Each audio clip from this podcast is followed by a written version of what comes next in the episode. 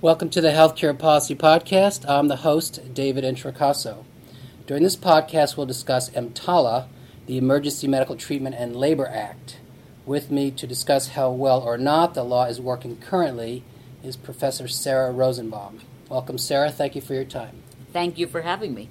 As always, let me begin with some brief background. As noted in the website introduction to this podcast, EMTALA signed into law almost 30 years ago, requires hospitals to provide emergency care regardless of the person's ability to pay. Today, patient rights advocates say the law is being undermined by hospitals imposing ER fees.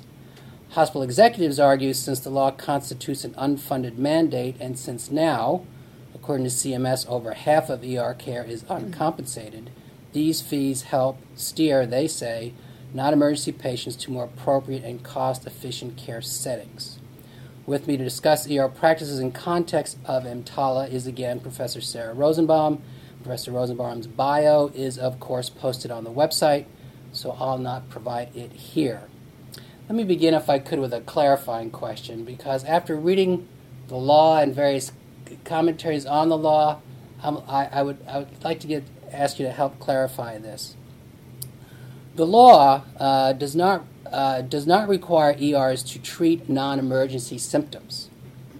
Um, however, um, uh, however, how are non emergency symptoms determined since the law also states an ER cannot delay examination to inquire about methods of payment or insurance coverage and may start the process of payment inquiry only after the ER ensures doing so will not interfere or compromise patient care.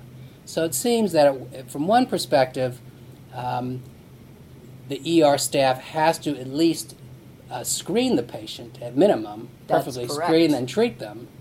Um, but it seems that there's a different practice or interpretation by emergency departments. So, is there any inconsistency, or is the law actually crystal clear? Um, I, I, I think um, in this case the law is quite clear, actually, that when a person comes to an emergency department and requests a screening examination because he or she believes that an emergency is present, at that point there can be no inquiry into method of payment. The medical staff must, within the uh, capabilities of that emergency department, including on call specialists, examine the patient to determine if there's a medical emergency. And if there's a medical emergency, they have to immediately stabilize the patient. Ultimately, obviously, there can be a discussion about method of payment. And if the screening does not reveal an emergency medical condition, the patient can then be uh, told that he or she, at, at that point, you can have the discussion about how you're going to pay for the emergency medical exam you just got. What a hospital cannot do is withhold the screening exam until the patient produces a method of payment. So, to the extent that hospitals are saying, want a screening exam, we need $250 up front. You know, we need you to cover the deductible uh, or the copay, really now the copay, on your ED visit before we will even examine you. All right, so that would be illegal. So let's well let's get into the specific, and I'll, I'll cite this example. Uh, Kaiser Health News reported last year in 2013 that hospitals owned by, and we'll name HCA, the largest for profit hospital chain in the country, have implemented a first pay policy that in 2011 led to 80,000 patients leaving HCA's ERs without being treated. So per your so so per your comment, this is this is an in, inappropriate or inaccurate or this violates the intent of the law. It's not clear from the coverage because what the article says is they left the, e, the emergency room without being treated. I don't know if they were screened and then told you don't have an emergency and it's going to cost you if you want treatment here. Okay? If what the article means to imply is that they left without getting even the initial screening exam, then it's an obvious violation of the law. Okay. And the article is just not clear enough to be able to tell. To the extent that hospitals are either implicitly or explicitly making inquiries about how people are going to pay at the moment that they appear and request the screening exam, that's an indisputable violation of the law. So, at minimum, for the bottom line, at minimum here is that they at minimum have to be screened. Yes, and only after the screening and, of course, the stabilization if the if the patient If has an emer- emergency. Right. Only when the EMTALA cycle is essentially completed can the patient face a discussion about payment. Now, there may be lots of people who, in fact, hold back from going to the hospital at all. It's one of the interesting things that we saw last week in the study uh, about um, how Medicaid affected use of healthcare in Oregon. Um, and of course, people use the emergency department more. And my response to one of the uh, reporters who called me was that that change in emergency department utilization underscores the fact that people who are uninsured who think they have an emergency hold back because they know that they're going to get to the emergency department and they're going to have no way to pay for the care.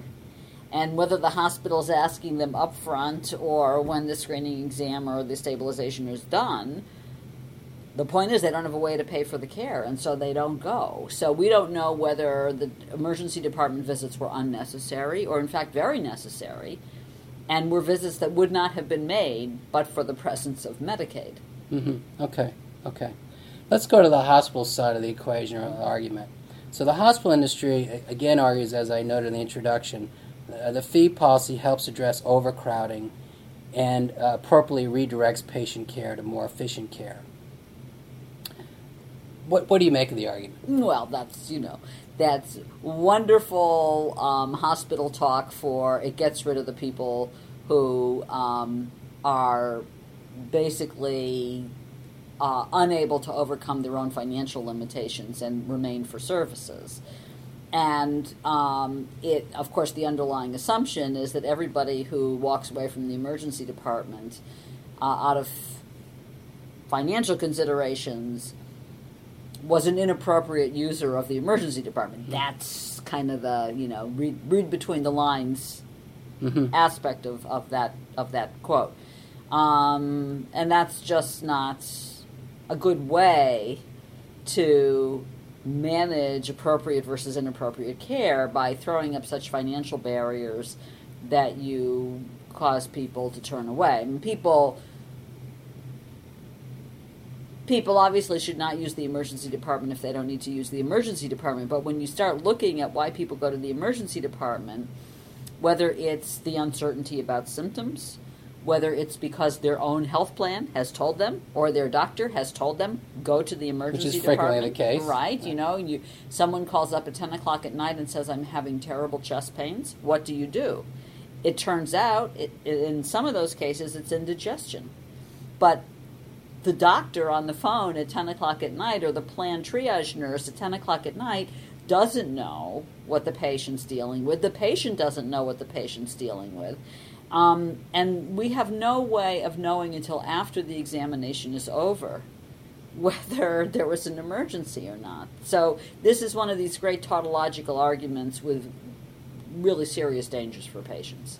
So just to note, it's estimated that non-emergent problems uh, presenting at EDs varies greatly. The CDC estimated that 8% of visits are for non-emergency reasons. A 2010 Health Affairs article estimated as high as 27%. So just to note that. And speaking of health, And those are rather minor figures, actually, when you think Small, about it. yes. That it tells you that with pretty good accuracy, individuals or individuals referring providers know that three out of four times, or four out of five times, or five out of six times, whatever the number is, it's probably an emergency. And there is also data that 7 to 8% of patients who leave at ED, treated or not, actually wind up becoming admitted to the hospital 20, within 24 hours. Right. Let me ask you about your, since I mentioned Health Affairs, your 2012 article. Uh huh. So, in that article, you provided five case studies regarding limitations in the law's oversight and enforcement and conclude advocating for greater EMTALA enforcement. So, how can this be accomplished? Well, Um, interestingly, um, w- one of the steps that Congress has taken is that um, hospitals now, non-for-profit hospitals that are uh, Medicare participating, which is virtually all Everyone. non-for-profit hospitals, have to certify EMTALA compliance as a condition of their 501c3 tax exempt status. Um, obviously, um, metrics are needed, um, and they should be part of the process of ongoing rating of the quality of health care at a facility. You know, it's not just all about how scheduled admissions are handled. It's about how the hospital performs in emergencies. Um, to the best of my knowledge, the the uh, uh, CMS system for rating hospitals does not rate them on their responsiveness to medical emergencies.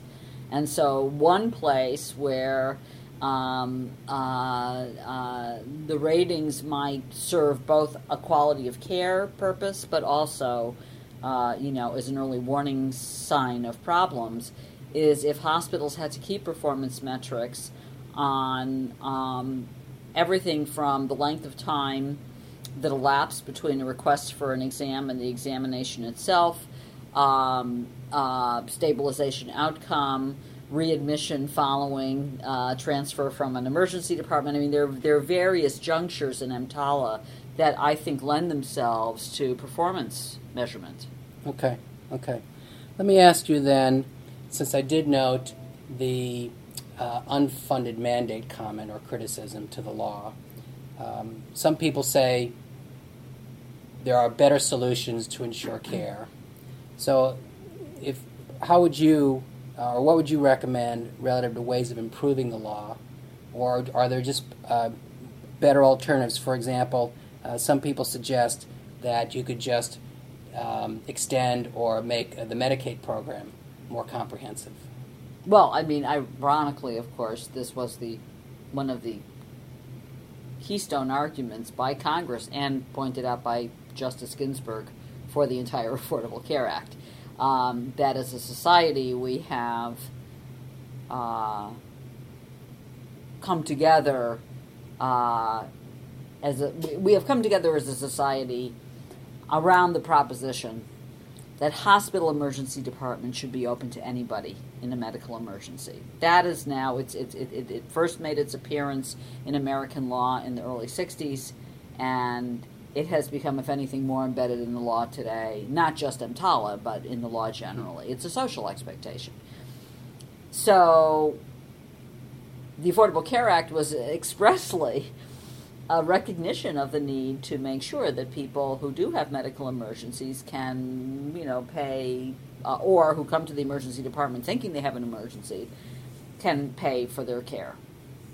Um, the other answer I would give uh, is that uh, it, it, it was Congress's view, and it obviously remains Congress's view, that the Medicare program as a whole is so favorable to hospitals that the um, um, one of the great um, uh, ways in which hospitals are expected to give back for the privilege of having been supported by Medicare for nearly 50 years now is EMTALA. That this is the one time that Medicare says, as a community wide duty, you know, if we are going to basically underwrite your future through the Medicare program, then your duty as a hospital is to be open to your community.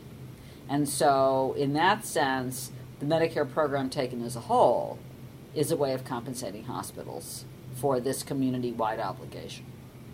Okay, okay. So you wouldn't go so far as to say that changes are necessary, say in the expansion of Medicare and or Medicaid. It's more moreover the issue that in per your previous answer, uh, should be uh, or quality metrics should be built around the enforcement of them. Mm, I'm, I'm, there are two separate things. I mean, one is we should be doing much more to affirmatively and proactively measure hospitals' EMTALA performance. But separate and apart from that, one of the most compelling arguments for national health reform was that if society wants its emergency departments to be open to everybody, regardless of ability to pay on the spot, or even citizenship. right, then um, then you know that's one of the great arguments for national health insurance.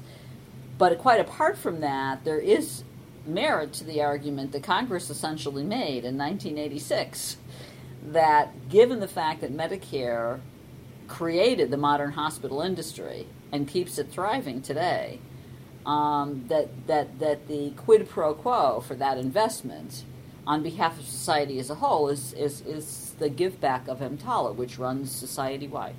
Okay. Well, thank you, Professor Rosenbaum. Your comments are very much appreciated. Appreciate your time today, Thank and thank you. you again. Thank you for having me.